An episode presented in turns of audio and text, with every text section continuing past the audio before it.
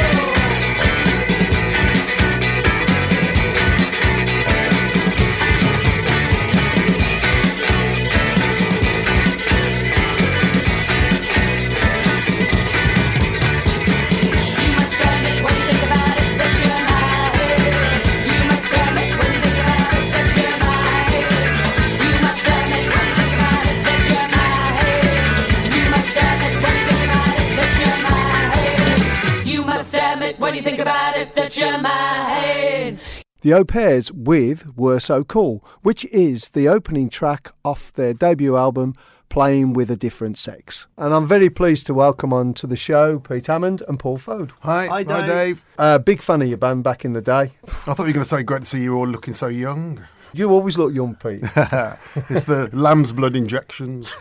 we opened the show with your debut single, which was released on the label 021. It was uh, it was set up by our manager Martin Culverwell, bless him, who's no longer with us.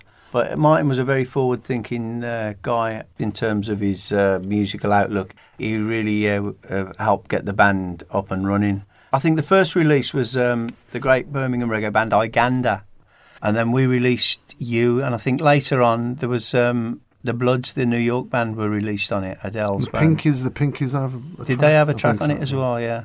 It was basically our label though, because we weren't getting any interest from major labels at that time. So the only way at that point to get your stuff out was to set up your own do-it-yourself home label, which for the first time, punk made that happen. I can remember sitting up through the night sticking blooming sleeves and labels on records. We bought two bottles of tequila, remember, and we sat up for 36 hours with about other six people from Moseley, and we just sat down in a room, no one was allowed to leave, and we glued together and boxed up 1,000 copies of this single. At that point, there was the independent charts as well. And, and mm. like you said, there was a lot of independent labels starting up, which is where the phrase indie bands come from. Mm. That represented not necessarily a genre, but releasing your stuff on your own label. because we're in the middle of the country, the A&R company, I only found this out a few years ago, the A&R guys couldn't claim an overnight stay if they came to Birmingham. Whereas if they went to Liverpool or Manchester, they could have a night in a hotel and a booze up.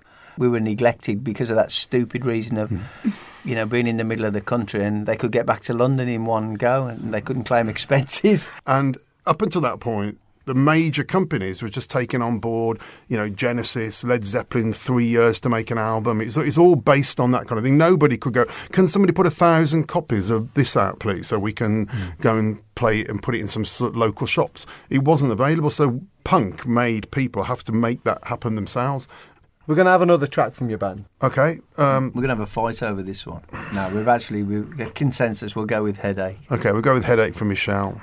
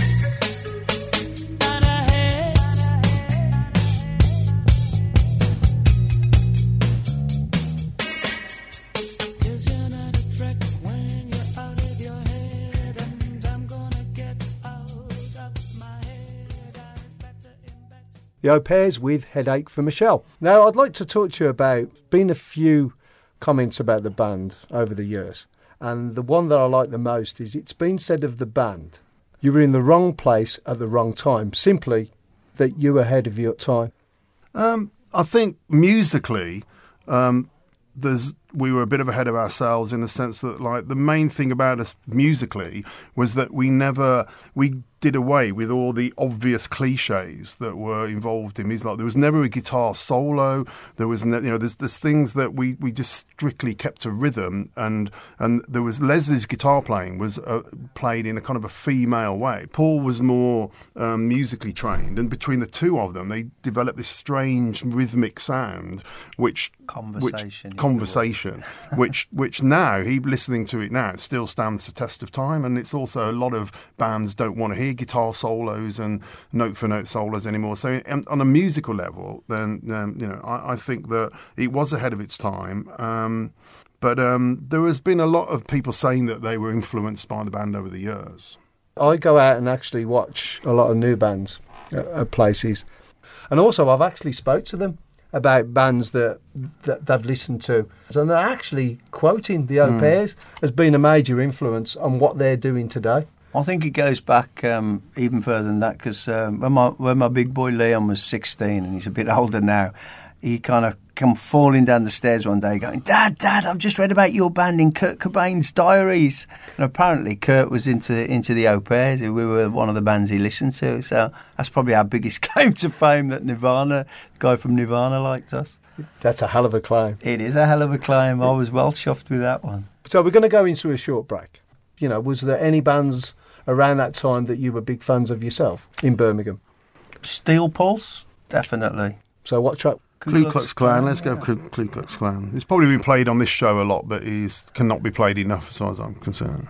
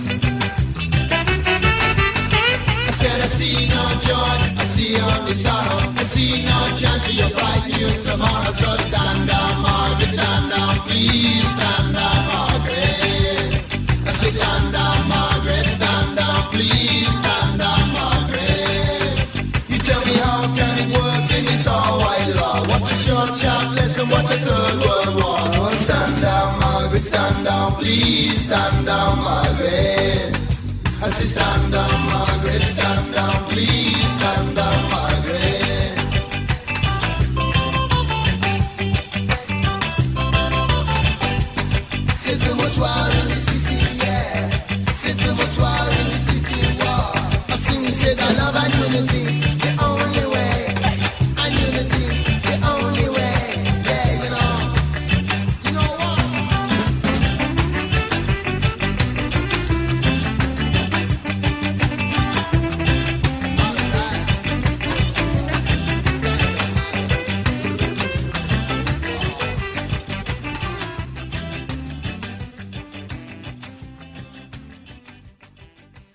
And welcome back to Made in Brum. And you've just heard a classic track from the beat called Stand Down Margaret, chosen by Paul and Pete. Now, there is a reason why you've chosen the beat because you actually did a few shows together. Yeah, they were they were one of the best ever bands to come out of this city, in my humble opinion. And uh, they gave us a, a British support slot. We uh, we did a British tour with them. It was uh, it was really kind of an amazing blast, basically, because not only did we have uh, we were playing to much bigger crowds, but we actually got to see them play every night, which was great. I've actually got the gig list here. Cardiff, Bristol, Nottingham, York, Leicester, Colchester, Aylesbury, Hanley, Bath, Southampton, Lancashire, Leeds and Glasgow, all on consecutive nights. There you go. And what year was that? That was 81. That was before Played with a Different Sex, the, the album we're kind of mainly known for, came out. So we were still building up our, uh, our thing. And we were playing a lot, trying to galvanise Birmingham bands at that time. Because it was like Birmingham at that time, it was punk, it was reggae, it was ska, everything m- mashed together Yeah. with the beat and Iganda and Steel Pulse that we just played. And also, uh, Musical Youth was another band. The funny thing was on a Friday morning when we all used to go and sign on at the Labour Exchange in Moseley, which is now the post office, there'd be five bands all standing in a row going, Where are you off to? Oh, we're going to London. Oh, we're going to Liverpool. Oh, we're off to Cardiff. And then we'd all be running out to uh, to the vans and heading off to the different gigs all around the country. But, but not only that, the people that we were signing on to on the desk you had to sign on will be going, "Oh, great gig last night, guys." it was a mad I mean, it wasn't, you know, as uh, as you know. We did get caught out, big- though. It wasn't as big brother as it is now. You know, the, the, your mates were working behind the counter and in front of the Yeah, counter. not all of them. When we got the front cover of the NME, we did a gig down in, in Bristol, and the next day we had to sign on the Friday morning, and uh, the NME had come out the uh, the night before. As we went to sign on, the guy from behind the kit just pulled out this paper, and we were on the cover. And he says, "Okay, what about this then, guys?" We're going, "But we're earning no money. We got no money still. You ain't signing on today, pal."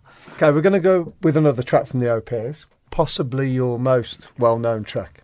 uh, it's obvious is the track, and uh, it's uh, to my mind, it's it's it's more relevant today than it's ever been, and it's a good good dance track. Good and the, the, line "You're equal but different," which is what it's based around, which summed up what we were saying about uh, sexual politics, about race, about everything. It sums it all up for me.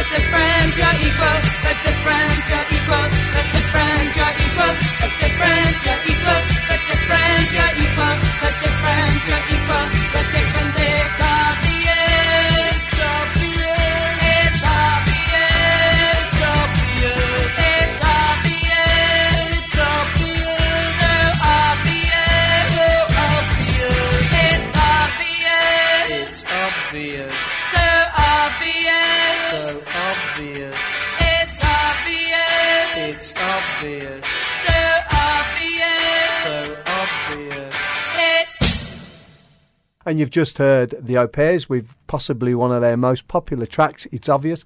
And I'd like to bring up now, talking about John Peel. You did many John Peel sessions. Four, I think, wasn't it? Four. Now, to me, the guy was a legend. There's been nobody like him since, never will be. No. His radio show was one of those shows that you had to listen to to find out what was going on musically. So you met him many times. So what was John Peel like? He was such a cool, laid back. I think he was almost frightened to come and meet us the first time. I don't think we met him the first session. But No, he came didn't. in. He came into the second, and he, he was just such a laid back dude, lovely guy, really But cool. you know, he, he was so important to breaking because of the whole indie thing and the do-it-yourself records and the bands who just had a thousand copies of their single lying around their bedroom. He would play those tunes on the radio if you like them, and then those bands will get gigs and they get known to be picked up by the music press. I mean. He heard you, our first single, said on the radio, if this band are listening, tell them to get in touch. Uh, they, I really love that track. And someone told us about it. Next thing you know, we had a Peel session, and then we had a gig at uh, the Astoria in London. Then we had a gig at Hammersmith Palais, first on the bill, and it's that's how we gradually Yeah. built our way up. Badly missed now because Yeah. you know there isn't. Nobody's got the, the, the scope anymore in, in, in radio or television to say, I'm going to do something I want to do and play it. It seems to me that it's so hard now for bands to get played on the radio and that we need another John Peel. you know. Yeah, absolutely. We're going to talk about Barbarella's. I know that you played some gigs at Barbarella's now. we did the one just before it shut. Uh, we've just worked out that I don't remember any of that, so I don't know what the hell was going on there. But apparently we did. Yeah, just yeah, we played the it with the Gang of Four. We supported the Gang of Four. For us, we'd we'd grown up going to barbs and watching bands there. I'd seen Talking Heads and the Ramones Iggy Pop. I remember seeing Iggy Pop. uh, when we were kind of like 14, 15 and used to be able to sneak to get in. So playing it was kind of like a real milestone in our kind of musical. Yeah. Wow, if you've played Barb's, man, you've arrived. that was like, yeah, we're getting somewhere at last. and also, you played with the Prefects as well. Yeah, yeah, they were um, they were one of Birmingham's finest. Yeah. yeah, very very good band. We also did um, we did a I can remember doing a PA hire for them once in. Uh, I was the only one of the few people uh, that could drive and had a van in Moseley. That and also getting um, the whole of UB40 and a back line and different uh, hangers on and people in the back of my van one night coming back from West Bromwich. The, I think it was called the Packers in West Brom. But yeah, they, they were they were a great band, the Prefects. that period of time, what was good about it is that all, all the bands actually kind of interacted and helped each other out. I remember rehearsing once in the prefects, that house they had in Digbeth, that they used to rehearse there. We used to go down there. I think it'd be perfect if we play the Prefects. Okay, yeah. Right.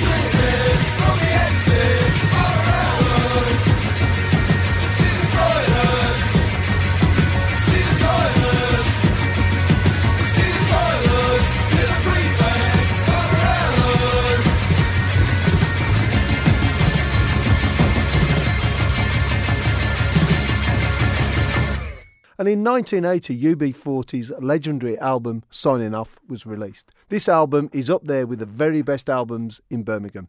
So, taking us into a short break is a track from the album Signing Off called Little by Little.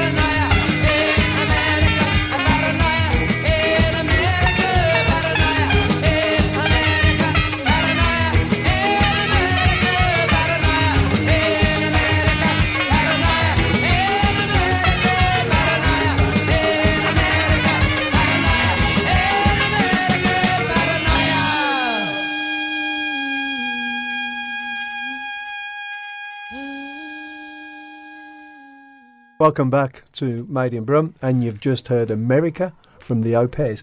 Your lyrics behind your music, your singles and your albums, was quite political and obviously about relationships as well. Yeah. But I mean, first of all, that track we just played, all you need to do is change the word Reagan to Donald Chump, and it's it's completely relevant now to what it was then in 1981, which is pretty amazing, really. I'd like to read this little bit out there because I wrote some sleeve notes uh, for one of our albums that came out recently, remix, and I, I remember I put um, album come out that includes domestic violence, faking orgasms, sexual role play, menstruation, global repression, terrorism, drug addiction, Big Brother, and epilepsy. When will you get an album out now that includes those subjects? And that was the whole point, really. And about personal relationships, you know, men's role in in relationships, how men are towards women. The the basis of, of good music is it's timeless. It's it, it's as relevant now as it was back then. During that period, is there any one gig that stands out in your memory? There was the Pinkpop Festival. Yeah. That was 95,000 people. That was just Wow. incredible to get up on stage and see a sea of heads where the la- the head right at the back was bopping up and down to the snare drum sound about a mile away. That was just blew my head. Um, and then we and our headlining gigs at the Hammersmith Palais as well. That was like the pinnacle of our, you know, when we sold out the Hammersmith Palais on our own, like a finally at the end. I suppose the the one that stood out most really was the the Belfast. when we went to gig. Belfast, we, we played a gig that was um, a non-sectarian gig, i.e., it was open to Catholics and Protestants. On the uh, and we did it on the Greenbriers estate on the anniversary. on the anniver- the tenth anniversary in Internment. It, it, it, it was an incredibly emotional roller coaster of a ride. First thing I knew when I f- kind of got out the PA truck was to see a Mother's Pride bread van rammed up against the wall on fire. So I'm scratching my head thinking that ain't right.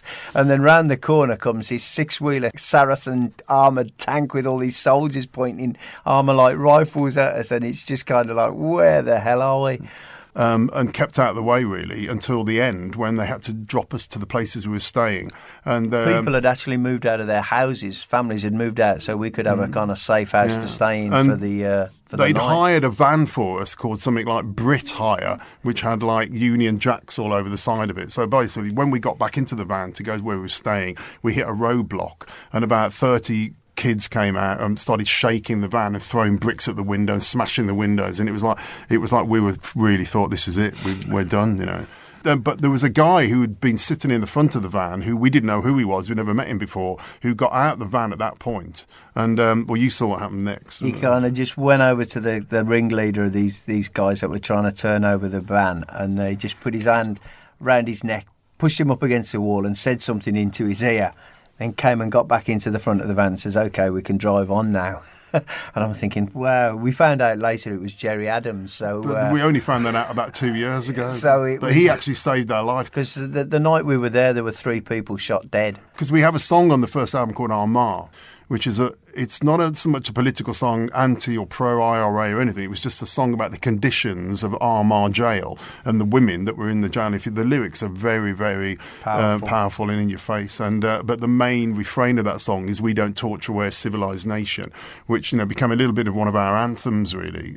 That song in itself could still be sung now, and it, and it, and it will be. Well, I think it's perfect that you mentioned that, and I think we should play it.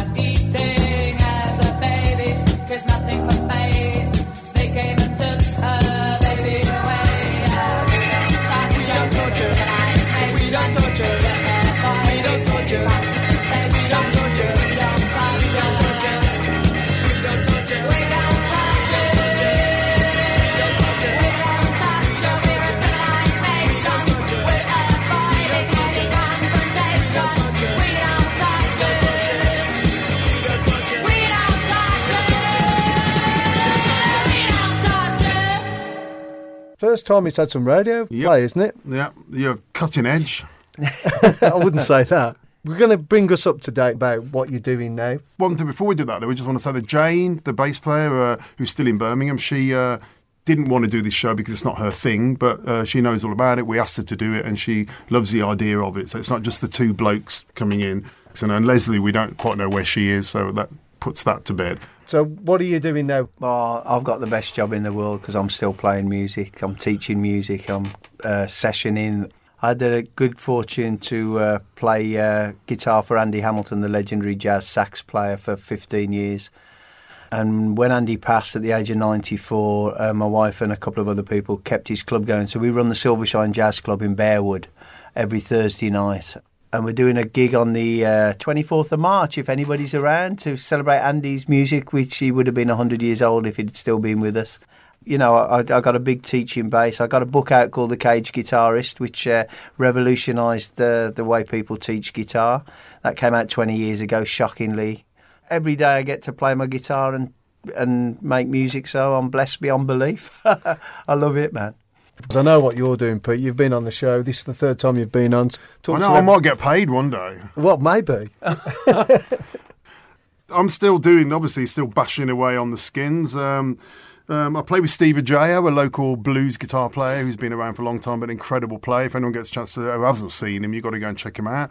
And um, Rhino and the Ranters, who are a new band, ish band that we've been in for a few years, and we're, we're, we've got lots of festival work in the summer and stuff. We're playing at the Night Owl on the 20th of April, if anybody's around. That's our next Birmingham gig.